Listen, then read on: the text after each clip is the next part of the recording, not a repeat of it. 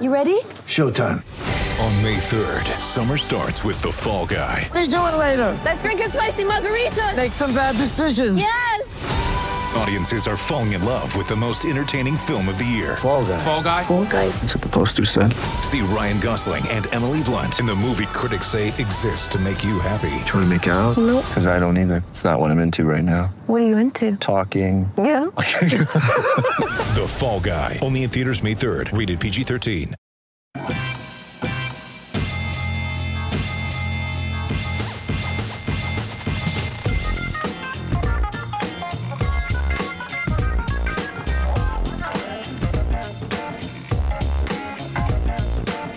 Welcome everyone to RB1 colon a fantasy football podcast, part of the Fake Teams podcast channel. I am the consummate professional, uh, worshiper of N'Keal Harry, friends with the Oracle, constant doubter of Alvin Kamara, and would kindly like you to wear a face mask so we can all watch Cam Newton remind us just how good he is. Your humble host Pete Rogers, and I am joined by all of the guys. We have the Duck Father, recovering Texans fan, DK Metcalf's number one admirer, the man formerly known as Steve Timberland, resident old man Clark Barnes, El Saboteur, the captain of the Buccaneers bandwagon, proud father of Quenton Nelson, Scotty Miller fanboy, uh, the coach whisperer, wine sipperer, Will Disleyer, working girl Jordan Smith, and finally, fantasy football premier internet doctor, the number two Walter Sobchak, but number one Tarzan, fan of what scientists lovingly call, quote, facts, uh, thinks your favorite team is run by donkeys, ginger mustached man, Nick Butterford. Guys, how are we doing today? Great.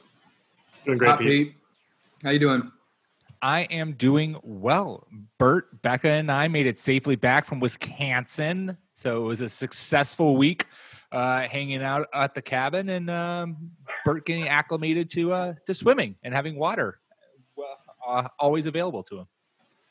Um, yeah, yeah, it was great. It was a lovely time. Lovely time. We uh peeling off the curtain that covers the piano. We are we want to make sure that we finish up these divisional previews for you guys since the NFL season is starting in like 2 weeks, 3 weeks, which is kind of crazy. Um and we know fantasy drafts are probably starting to gear up. I know one of my leagues we're going to be drafting pretty soon. So, we want to make sure we get these uh, divisional previews out to you in a timely manner. So, for the first time ever, you're about to get RB1 podcast all up in your ears four times this week. Uh, we are going to drop the AFC North today, being Tuesday. Uh, and then we're coming out with the NFC South, and then we will go into the NFC for the rest of the week. Because of that, uh, we are going to be, you know, a little, little more timely. Little, uh, we're going to knock these things out. So mm, don't expect a large news segment, or maybe any news segment. Uh, because uh, we want to get to the actual action and where the actual what you have actually come to hear, uh, which is me rambling and then eventually getting into the football talk. Because I mean, what what else is new for the podcast?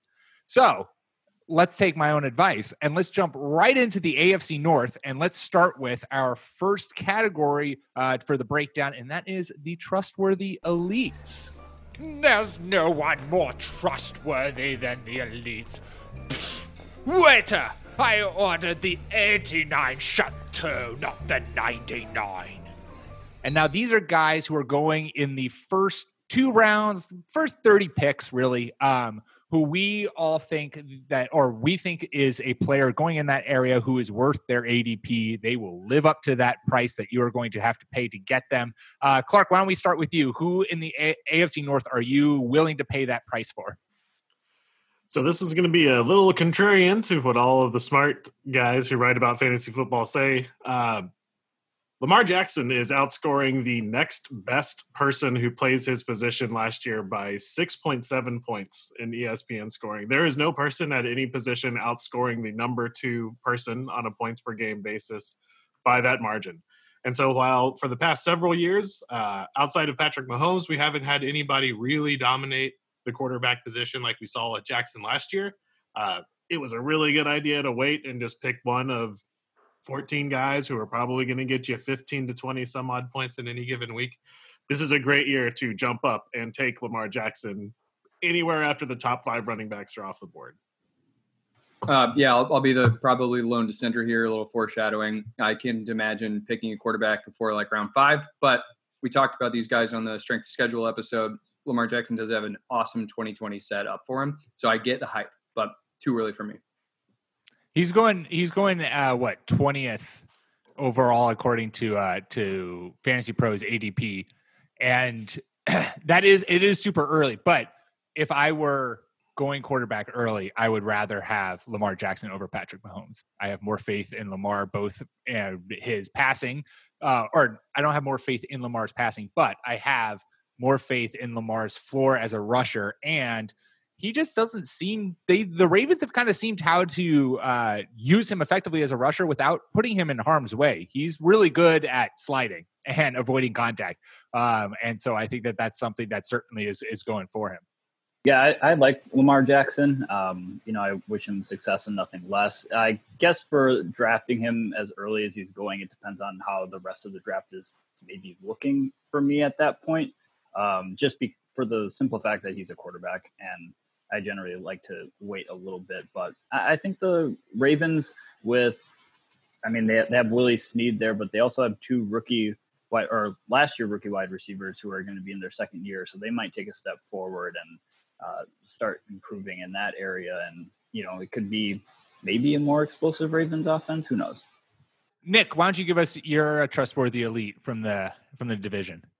Yeah, so this one uh, was uh, kind of a personal challenge for myself. I've never been terribly high on Joe Mixon. I think that he's uh, a good running back, uh, decently athletic. I've uh, questioned his off-field decision making, and uh, have wondered if if he, he has got some like if memory serves, he's got some low jumps. And I always I, anyway the, was wondering about his burst. He's proven to be a very talented two-way running back, and to close the 2019 season, we saw the Bengals just pile up work on his plate. Last four games totaled uh, tw- uh, 21 carries was the fewest that he had. High was 26. He was targeted uh, last four games four, three, two, one times, but uh, cleared 20 yards in in uh, three of them. Went up to 40 in one of them. Um, and the the offensive staff is is intact going into this year. Head coach Zac Taylor is still there. Offensive coordinator Bill Callahan still there. They both have said that he plays better as he gets more work in this offseason. Um, I, am not one for the make life easier on a rookie quarterback by giving him less work. I, I, don't, I don't, believe that at all. But what the team is indicating is that they're going to feed Joe Mixon in a way that they have not committed to him before. Um, Giovani Bernard is really not that much of uh, of a threat to him. Uh, he, he's a decent running back, but he's he's got the Achilles, excuse me the Achilles thing that'll never go away. I think another one of their running backs just went uh, opted out or or got hurt or something. So the the, the depth chart is um, is not a threat to him. And and and lastly, they the Cincinnati Bengals per sharp football are facing the seventh softest blend of run defenses and the uh, tenth softest schedule uh, in terms of run defense efficiency. So I, I, really like the the 2020 season outlook, both workload and uh, the caliber of opponents that Mixon has to go against and I don't know if you if you said this, Nick. I was doing my research whilst you were talking, so you might have already said this. But during that time frame that I think you were talking about, which was the last five games when they kind of upped Mixon's workload, he also saw like on average three targets per game. Um, and so you were seeing that the Bengals were starting to get him maybe a little bit more involved in that pass game. And I just think that, and he showed that he can also make moves in there, like and be and be effective in the pass game. And so I think that with I mean, AJ Green, a little news was kind of banged up in practice, which is just soul crushing for me to hear. But hopefully, with a healthy AJ Green, with Tyler Boyd, with maybe a healthy John Ross, um, and with Joe Burrow, obviously under center, like this passing game could be a little more dynamic, and you might see Joe Mixon become a little more involved in that passing game. He is going as the RB. What is he like nine? I think, or or even earlier. RB. Where is he? RB seven uh, in half point PPR, which feels like just to me feels rich. But then if I look at the other running backs kind of going after him, I don't necessarily know they're guys who I'd love over him. Guys immediately following Nick Chubb, who we're gonna, I know we're gonna talk a lot about on this show. Uh, Kenyan Drake and Josh Jacobs. We've touched on Josh Jacobs. Kenyan Drake, we've touched on. So, yeah, I like I like Joe Mixon a lot. I don't know if I'd quite pay him as an RB7, but I certainly think he's going to be a top 10 back this year. So, yeah, and this is why I really like going with the unconventional move of taking some onesies guys earlier this year. Joe Mixon is in a tier of about seven or eight different running backs who have all had promising stretches and have looked good at times. It was feast and famine for Joe Mixon owners last year. He had a great end of the season, and he finishes the RB11 because he absolutely killed you for the first half of the season. When he's given an obscene amount of work, he accumulates good numbers, and he's a relatively talented runner. But this is a a decent talent on uh, a, a Bengals organization that hasn't been able to get out of its own way for 30 years with a rookie quarterback. So this is, you know, although I like Joe Mixon as a player and I think that he's good, and, and Nick, you mentioned a lot of good reasons to have faith in him. This is why this year I'm really higher on going with someone like uh, at the onesie positions early because after those first five running backs, you get to a bunch of guys who could be very dominant and have you know several question marks, too many question marks for me in the first couple of rounds. I, I definitely like a player that ends a season on a run, which is exactly what Joe Mixon did. He was uh, one of the best backs in the league um, for like the last month, right when you needed him, basically, of the fantasy season last year. Um, I feel like it's pretty good though that if the Bengals are playing um, a soft run schedule because that offensive line was pretty bad last year. Uh, they were like the fourth worst team in stuffed yards, uh, which is runs that are just stopped at the line of scrimmage or behind it. So hopefully, with some more um, consistency on the offensive line, Jonah Williams is going to play actually. So maybe they'll be able to um, congeal a little bit better. Um, but being able to play a, a soft run schedule is great for that. All right. So my trustworthy elite for the AFC North, it's a guy who we've talked a lot about, uh, and I've talked a lot about. Odell Beckham. There was right at the end of the 2019 season. Uh, Odell, I feel like was being chronically undervalued, uh, and and he was going. I don't remember the numbers, but he was going just like stupidly late in drafts, and that has gotten uh, a lot higher recently. He's now going as the wide receiver nine, which is a little crushing to me because I wanted I wanted to kind of sneak in and still get some value for him because uh, he was going in like the late teens, maybe even like a couple weeks ago. But my point being, I am happily buying him. I am trusting the fact that Kevin Stefanski is going to come in and make this offense actually look serviceable. I mean, you you can't take Freddie Kitchens' like garbage offensive offense and blame Odell for his lack of production in a year where that offense was a mess. Offensive line issues were plaguing Baker all year long, forcing him to kind of be crazy in the pocket. And uh, and him transitioning and learning that offense and building that continuity with Baker. And even still, like his numbers, I'm looking at them right now. They're not like what we saw in his first three years. They're not terrible. He went over a thousand yards, 14 yards per reception, saw 133 targets. His catch rate went down a lot, and that's I think the biggest thing. Those 133 targets only became 74 receptions, and he only saw four touchdowns. However, I am fully trusting in the positive regression. We know Kevin Stefanski's offense can put up big wide receiver production we saw with Adam Thielen and Stefon Diggs. And I think that you're going to see Odell Beckham effortlessly step into basically both of those guys' role and wildly outproduce what he's currently going as and and be the Odell Beckham we saw in the initial part of his career. He's going, like I said, the wide receiver set uh, eight, oh, sorry, nine, 27 overall in drafts, right between Mike Evans and Allen Robinson. I will take him over Mike Evans. I will take him over Allen Robinson. I will take him over Kenny Golladay. Um, I think he is more or less a lock if he stays healthy, which is another if for him. But if he stays healthy and plays, you know, at least 14 games, he's a lock as a as a top five wide receiver for me this year in fantasy. Yeah. Um, so I, have uh, come around on. I'm, well, okay. Starting when when we did the strength of schedule episode uh, is when we we kind of started to notice that hey, wait a second, something's going on here with the Browns. So they've got the third easiest overall schedule. They have the easiest uh, again sharp football uh, slate of uh, passing efficiency as far as their opponents go, and they are so you're uh, number five in terms of the uh, pass defense blends. So right away, we love what the schedule is. Um, I believe this is from the the ETR free podcast they've been doing all off season. I think Beckham was still like top five in air yards on the season. It just didn't result in, in box score success. Um, but I think what we should like the most here is uh, the system and the opportunity uh, Kevin Stefanski, as you said, he uh, well, so one, he's big on play action. Baker Mayfield, his play action and on play action splits are are uh, drastic. He's he's very good in play action. Uh, similarly, he's very good in twelve personnel. Kevin Stefanski, his favorite personnel grouping is twelve personnel. What that's going to bring. It's is almost just as if the Browns made a good quarterback or a good coaching hire.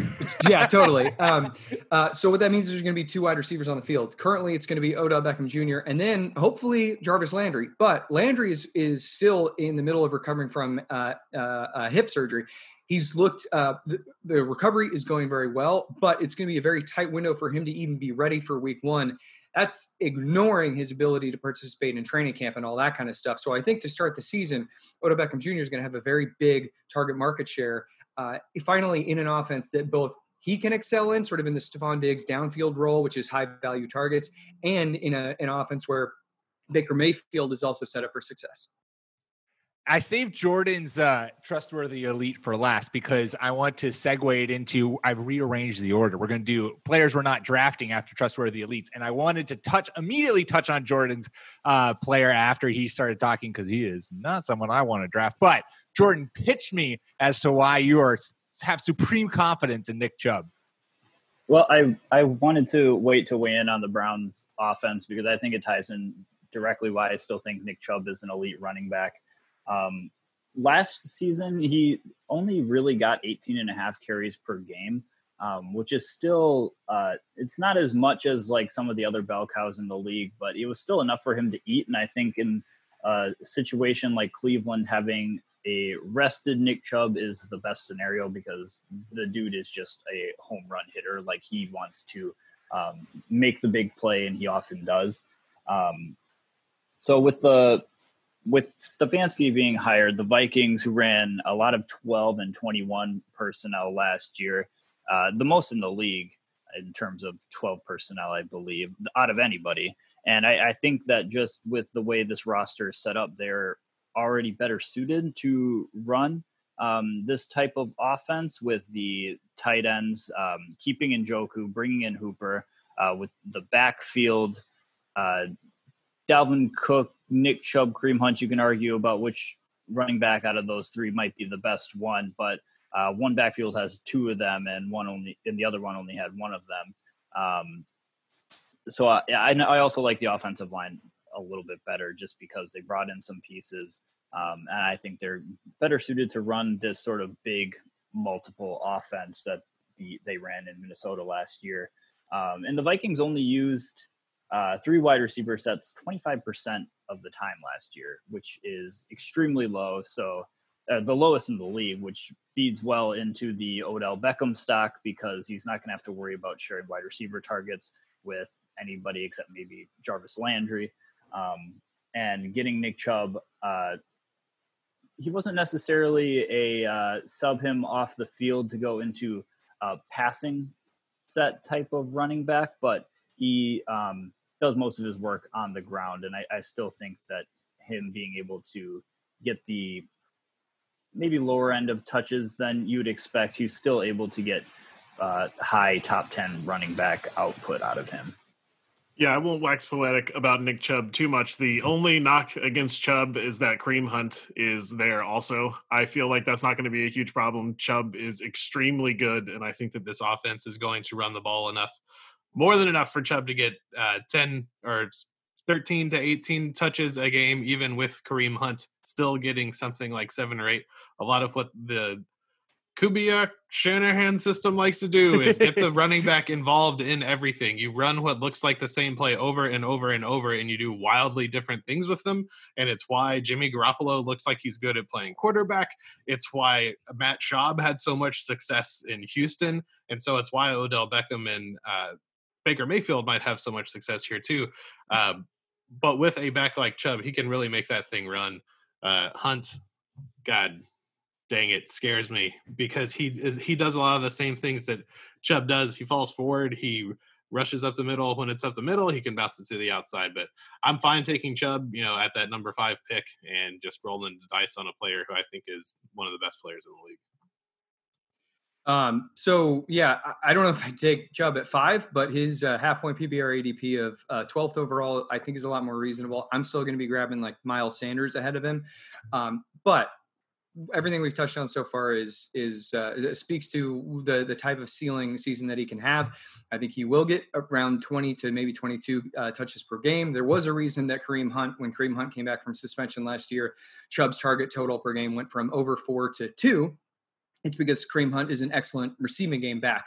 But again, it, it's the the Stefanski system uh, and and the fact that Stefanski has made it clear that he trusts his analytics department indicates to us that he's not going to just have uh, Chubb slam into brick walls on first and second down. He's going to run him more on third and short, fourth and short. He's, they're going to spread the the field out and and rush within the red zone. There, he's going to be getting intelligent carries, if that makes sense.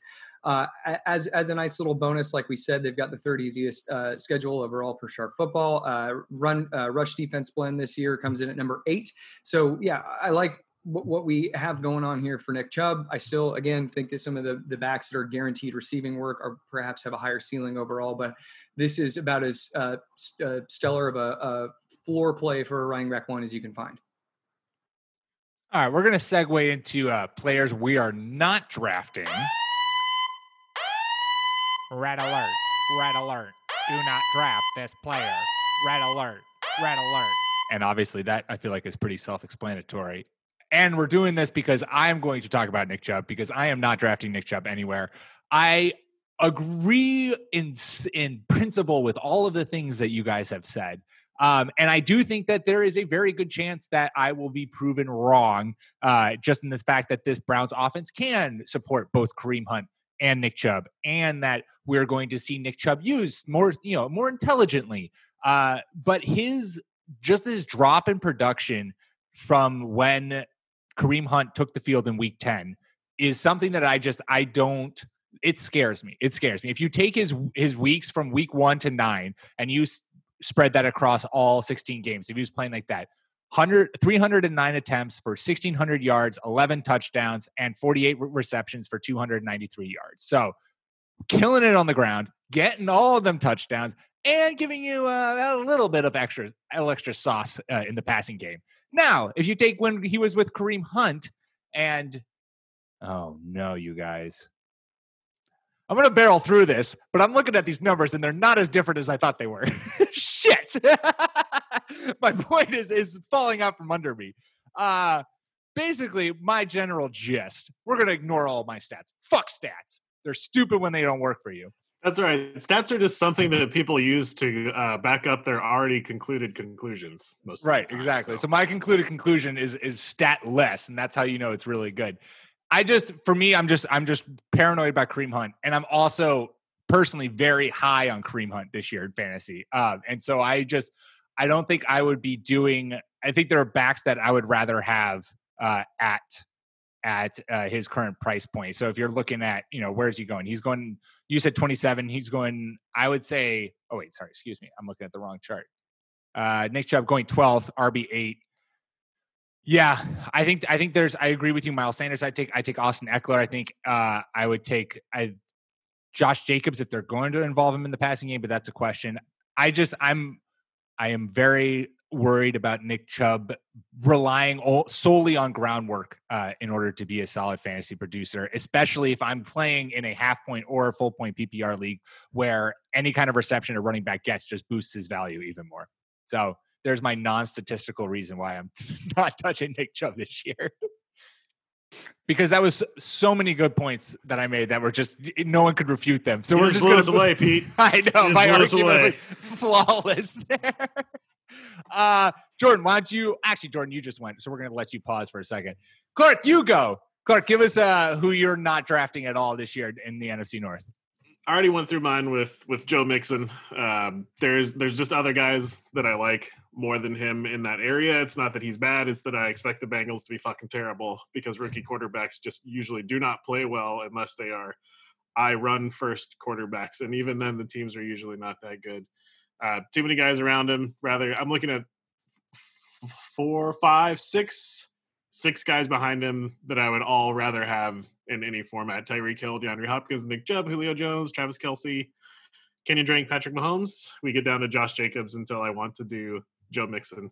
Uh, I just I refrained from saying this earlier. Jordan said, "Oh yeah, Nick, Joe Mixon got going at the end of the year, right when you needed him. Yeah, right, right after you missed the playoffs because you didn't do anything for the first half of the year, and you didn't do very well. That was just me being a smartass. But yeah, Joe Mixon is my guy. I'm just passing on this year, not because he's bad. It's just the Bengals are going to be bad. Jordan, why don't we bounce to you then and give us who you are uh, not drafting this year? Um, my stay away, and I feel like this is pretty consistent the past couple of years now, is uh, Juju Smith Schuster. I don't know why.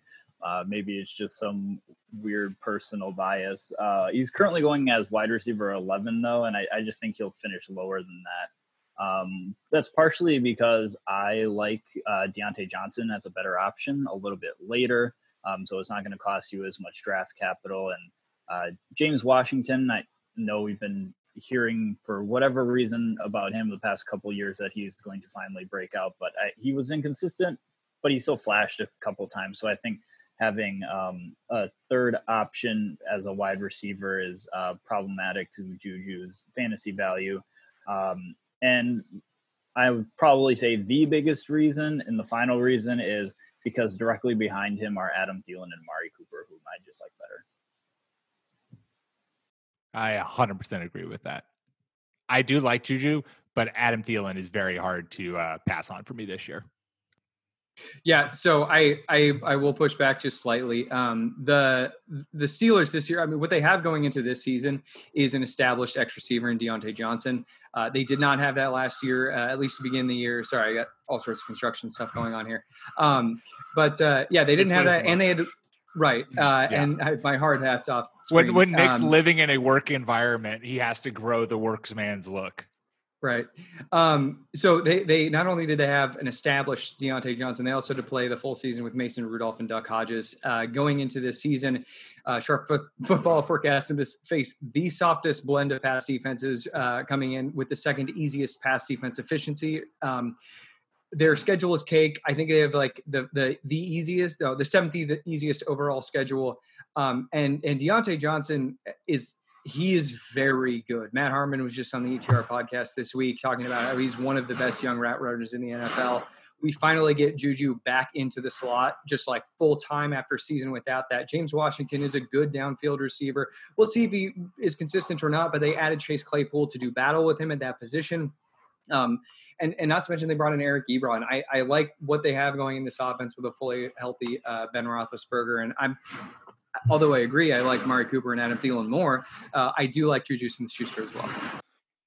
Yeah, my only worry with Juju is just Ben Roethlisberger because we saw last year if Ben Roethlisberger goes down, this Steelers offense is just garbage. So you're hoping he stays healthy, which he very well might, but mm, who knows about that arm. Uh, Nick, wrap up the uh, players we're not drafting out of the North. Okay, you got it. So again, sorry guys, they're building my pool. Um, okay, so you, you, stop me if you've heard this before. It's Todd Gurley. Uh, recently, we have reports out of camp saying that he's AFC seen... North. AFC North, Nick. You're jumping jumping to the next. Oh yeah, I got excited. Um, peeling back the onion curtain for our next episode. But uh, for this one, yeah, it's Lamar Jackson, and it's it's not difficult. It's just crazy friggin' high to take a quarterback in the second round. And and Clark, I think you even said you take him like after the top five backs go or something, and that yeah. Um, there is the no other position where you're outscoring your opponent by seven points a week. The number two quarterback. That's not even like the number 15 quarterback you're trying to cobble together for a committee. Totally. Yeah, and and if and if positional scoring was like a, a, difference maker, then then that would that would be really important. But it's overall roster scoring. But I do just want to say, week. what was the the Monty Python Holy Grail like? One, two, no, three, four is right out. Five, no. Um. Anyway, so yeah, you, you go watch my Python. Nick's, Nick's making um, references. Five is right out. Um. Yeah, it's just it's way too early to be taking a quarterback. The one allowance I would make is if you were committed to then building a crazy Raven stack. So you're taking Mark Andrews in the third and Marquise Brown like in the sixth. Like you you just go all in on incredible spiked weeks from the Ravens. And if you're down for that, then okay, I can see taking uh, Lamar Jackson in a second. But otherwise, no, we we got some baller quarterbacks late in this draft. All right, we are going to I have nothing on. to do other than yell back and forth about the topic, just rehashing everything I've said. So that's okay. We agree, we disagree like gentlemen. Uh, we have league winners and late sleepers to talk about. Before we get to those, we are going to take a quick ad break. Get ready for the greatest roast of all time the Roast of Tom Brady, a Netflix live event happening May 5th. Hosted by Kevin Hart, the seven time world champion gets his cleats held to the fire by famous friends and frenemies on an unforgettable night where everything is fair game. Tune in on May 5th at 5 p.m. Pacific time for the Roast of Tom Brady, live only on Netflix. With threats to our nation waiting around every corner, adaptability is more important than ever. When conditions change without notice, quick strategic thinking is crucial. And with obstacles consistently impending, determination is essential in overcoming them. It's this willingness, decisiveness, and resilience that sets Marines apart. With our fighting spirit, we don't just fight battles, we win them. Marines are the constant our nation counts on to fight the unknown. And through adaptable problem solving, we do just that. Learn more at marines.com. All right, we are back, and it is time to talk potential league winners from the AFC North.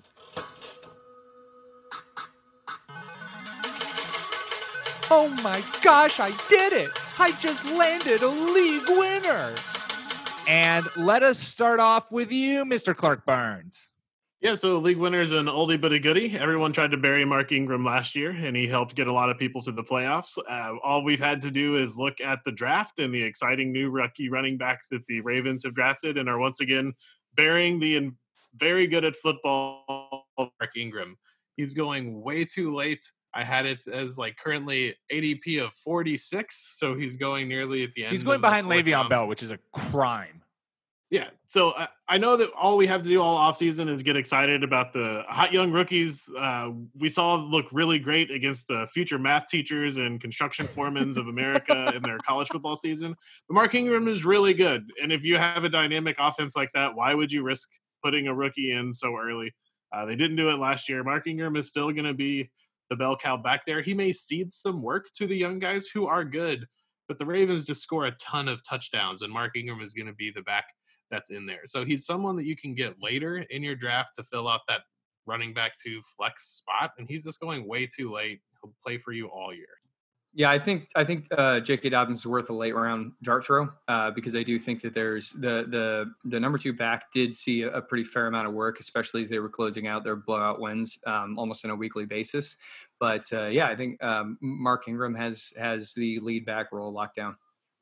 Yeah, Gus Edwards was viable a few times last year. I had to play him, and so I, I agree with you completely. Dobbins is good, and for dynasty, I would love to get Dobbins on my team, sure, but just don't think Mark Ingram is dead yet. talking about making uh, Monty Python references. There we go, Clark Burns. I agree with that exact phrasing too, Clark. That everybody's trying to bury Mark Ingram already, and uh, a little. He's what 31, 32 now maybe I'm overaging him. Uh, the Ravens backfield just got a little bit more crowded, but he was still the number two running back by DVOA last year and number three by defense adjusted yards above replacement. So he's still a player that can churn out great production, very efficient, and uh, going, you know, towards the middle of the draft after a couple other players um, that you know should definitely go behind him. Uh, that's pretty good value. All right, uh, let's move on. Jordan, why don't you uh, give us your league winner from the North? Um, my league winner, uh, James Conner. Uh, currently, he is RB twenty, um, and he's honestly one of the only backs in the league that's still considered a workhorse back, and that's just the way it, it's well known. That's the way Mike Tomlin wants it. He wants one running back that can carry the bulk of the running back load. Um, and at RB20, it's a pretty low investment for a running back that's in a contract year um, and should get a, a, bit of pressure off of him with uh, Ben Roethlisberger coming back. Uh, he needs to stay healthy, though, um, which I think has certainly impacted his ADP. He doesn't necessarily like, you know, miss half a season or whatever, but he tends to miss, you know, two games a season, which is not what you want. Um, so hopefully he can get himself right. Uh, we already saw the uh, off-season workout pictures, so you know uh, the offensive line again was pretty terrible last year, but hopefully adding uh, Stefen Wisniewski at guard will help uh, make that gel together a little bit more, and the Steelers' offense can start clicking again in the running game. Love me some James Conner this year. Yeah, Clark, do you have anything to add? Because I can I can take this one and then take it to to my pick. Okay, it. cool. All right, so yeah, uh, Steelers, their their offensive schedule is just incredible. They're top two in both uh, blender run defenses and opposing rush defense efficiency. Um, we we've been talking about Conner a long time here. I've got him. I think he's the RB twelve in my top one hundred. Uh, I think I think we all made some nice predictions about him in the uh, the the bold prediction prediction show. Anyway, um, you're getting a running back one uh, or at least someone who has a serious access to a potential running back one ceiling and like it's the fourth round, I think. Um, it's absurd value, and uh, again, he's he he separates himself from a lot of other bell cow backs. Like I would, I, I take James Conner over Josh Jacobs ten times out of ten because of his passing game ability, which is something Jacobs. I don't think he's gonna. Well, I guess Jacobs he's good in college. I just don't think he's gonna do the work. But that's something we've already debated a bunch. Um, anyway, James Conner, running back one. Love it. Yeah, James Conner, uh, when he was in 2018, when he came, took over for Le'Veon Bell, because Le'Veon Bell set out like 71 targets, 55 catches. He he can be very productive and involved in the Steelers pass game. So that's that is an, Yeah. another thing going for him if he can stay healthy. Yeah. So from here, should I just roll into Yeah, my guy, ahead. Diontae Johnson? I, I'm not going to spend very much time. It's he's he's terrific young route runner. Have you mentioned him Um, before? Yeah. Uh, I just you're you can get him in what is it like? uh, It's in the the, the nine. I'm not, not looking. He's ADP of 109, so he's in like the ninth or tenth round. Um, wide receiver 43 or something crazy. It, this is ridiculous. This guy's a wide receiver too, and he's going after quarterbacks. Like anyway, I it's crazy. Nick's brain can't comprehend this. Oh, that was literally all you had to say. You just wanted to just just go crazy over it. I like it. Yeah, go get Diontae Johnson. Uh, my league winner from the AFC North. It's a guy, Marquise Brown, who I was. Sh- I initially was like kind of going to stay away from him uh, in drafts this year, and then I saw he had seven touchdowns last year, and I was like, "Oh shit, that's some sneaky production from him that I did not know about."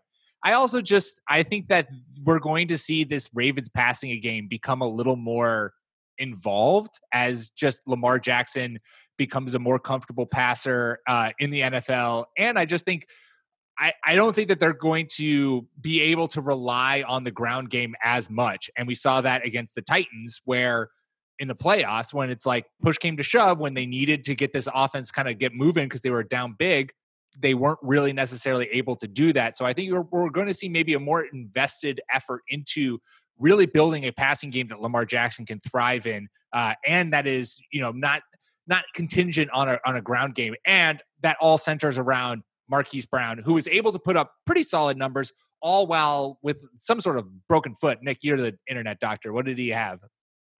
Wasn't a uh, it was a Lisfranc that he Yeah. like had repaired right before the season, which is a very difficult thing to come Right. back from at all. But to come back from quickly is really impressive. and still ran whatever a four two. So he's blazing speed, can get down the field with ease. Um, and the other thing is, is that like he, there's no real outside of Mark Andrews, there's no real other guys in Baltimore to like catch the ball. So I, I, I think he could be in line for a huge workload in terms of target share from from the Ravens if they do see an uptick in, in passing, even a slight uptick in passing. So he's a guy. He is going as the. Let me bring him up. Wide receiver 33, 80 overall. Thank you, sir. Jordan on the spot. That is that is a steal in my opinion. I think Marquise Brown is uh like like how Nick feels about Diontae Johnson, has easily a wide receiver two uh upside and and could sneak in maybe to wide receiver one, but on maybe not overall, but certainly on some weeks could be a wide receiver one without without issue. And you're getting him way back there. I I'm loving him and certainly going to target him in most every all of my drafts. Yeah, I actually uh, I chose Hollywood as my late round sleeper, even though he's more of a, a mid round guy, uh, just because I, a few of you guys already took the late round sleepers that I want to talk about. So just to diversify a little bit. Um, but yeah, I think if you're, especially if you're a big believer in the um, second year jump of a wide receiver, um, Hollywood, who really just to improve himself needs to be able to stay on the field. We talked the other week about him uh, putting on weight uh, which is you know just training camp, off season fodder. Everybody you know looks great in the off season, but this is a guy who really did need to put on like actual NFL player size um, to be a little bit more effective and.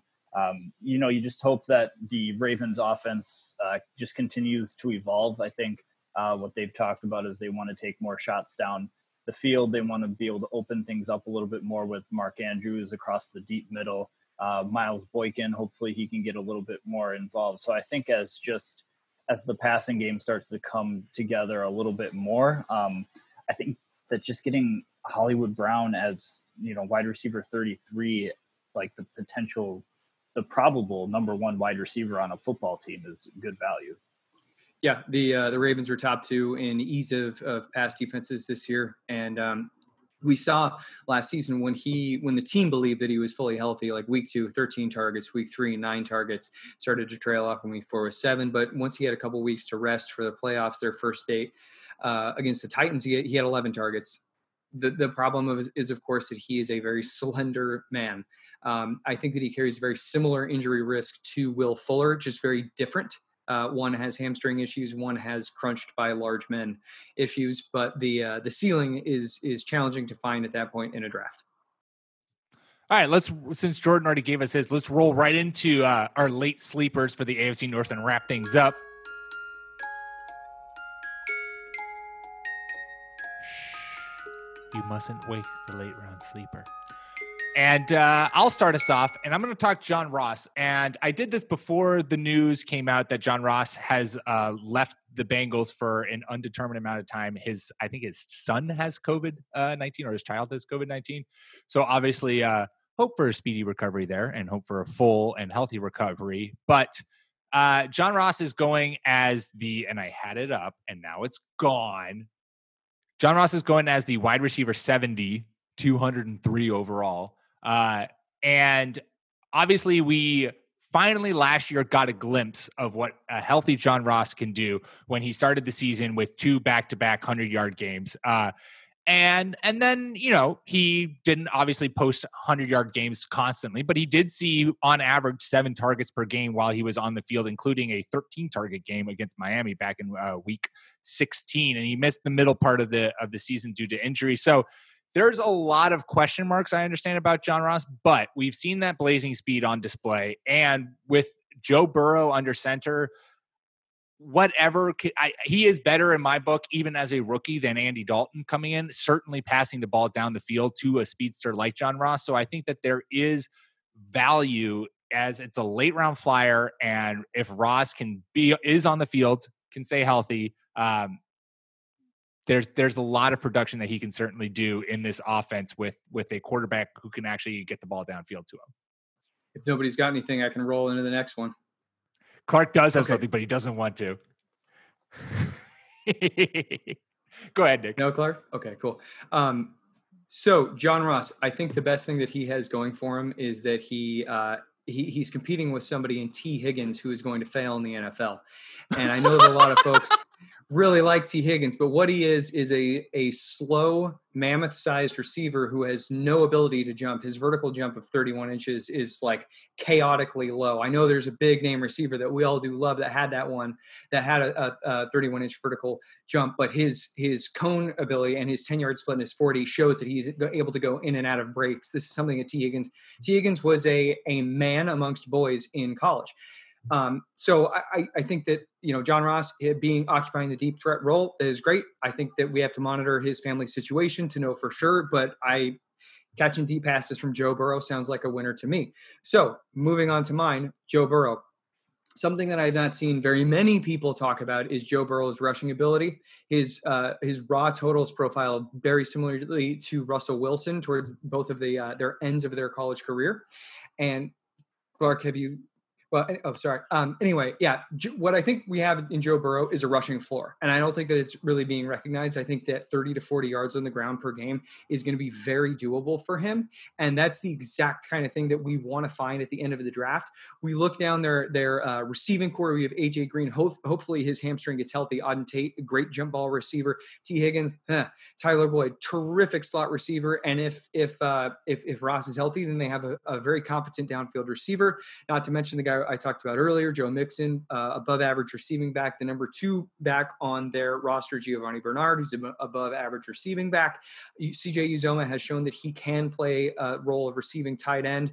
Not to mention there, uh, I, I, believe um, Jordan mentioned this earlier on. There should be improved health along the offensive line, and lastly, uh, the the Bengals come in with the eighth softest blend of pass defenses and eighth uh, softest in terms of uh, pass defense efficiency. And um, yeah, so I, I and, and they play a litany of good offenses. So getting bad defenses with it with an opposing team, an opposing offense that is, is going to push the pace, that's terrific. Yeah, good luck.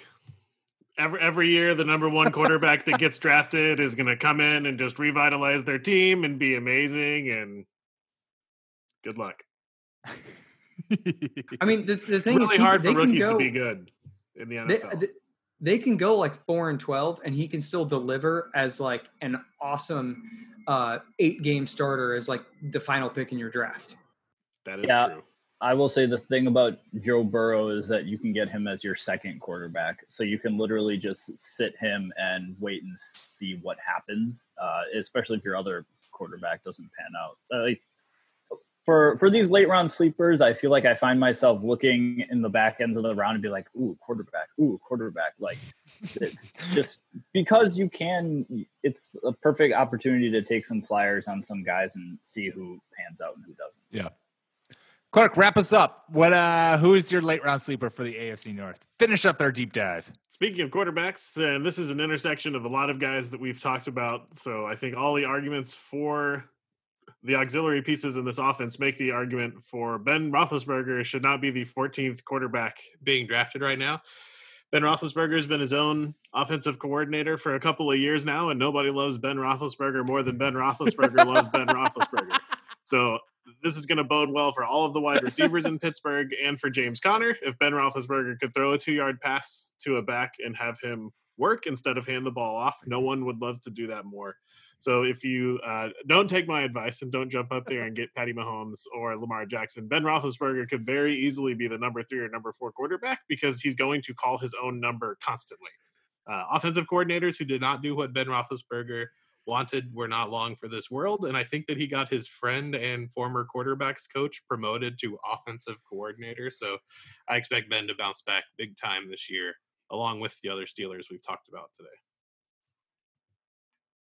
Yeah, I think this is a terrific pick. All for it. All for it. Love it. Yeah. Just also because I wanted to, I loved how many times Clark said Ben Roethlisberger in the span of three minutes. You know that you've been writing for a little while when you know how to spell Roethlisberger. oh yeah. No if you can, if that nothing. just rolls off the, t- yeah, if that rolls off the fingers into the keyboard, then yeah, that's that's a good thing. It's a good feeling. I've yet to uh, get Giannis Antetokounmpo to be able to come off as a first. I've not I've not been able to do that. Ben Roethlisberger I can get regularly. Tua Tagovailoa is my next one. All right. Well, there you go. There's the AFC North and a little uh, little deep dive. Uh, so make sure you subscribe to the Fake Teams Podcast wherever you get your podcasts iTunes, Spotify, Stitcher, the whole nine yards. That is where we are. And that's not only how you'll get us, but also our fantasy baseball and basketball podcast. Make sure to follow us on Twitter at RB1 Podcast. You can follow myself at Pete M. Rogers. Follow Clark at NFL Clark, Jordan at Jordan underscore Smith 27, and Nick at Ginger underscore underscore Nick without a K. We will be back at you tomorrow. Until then, peace.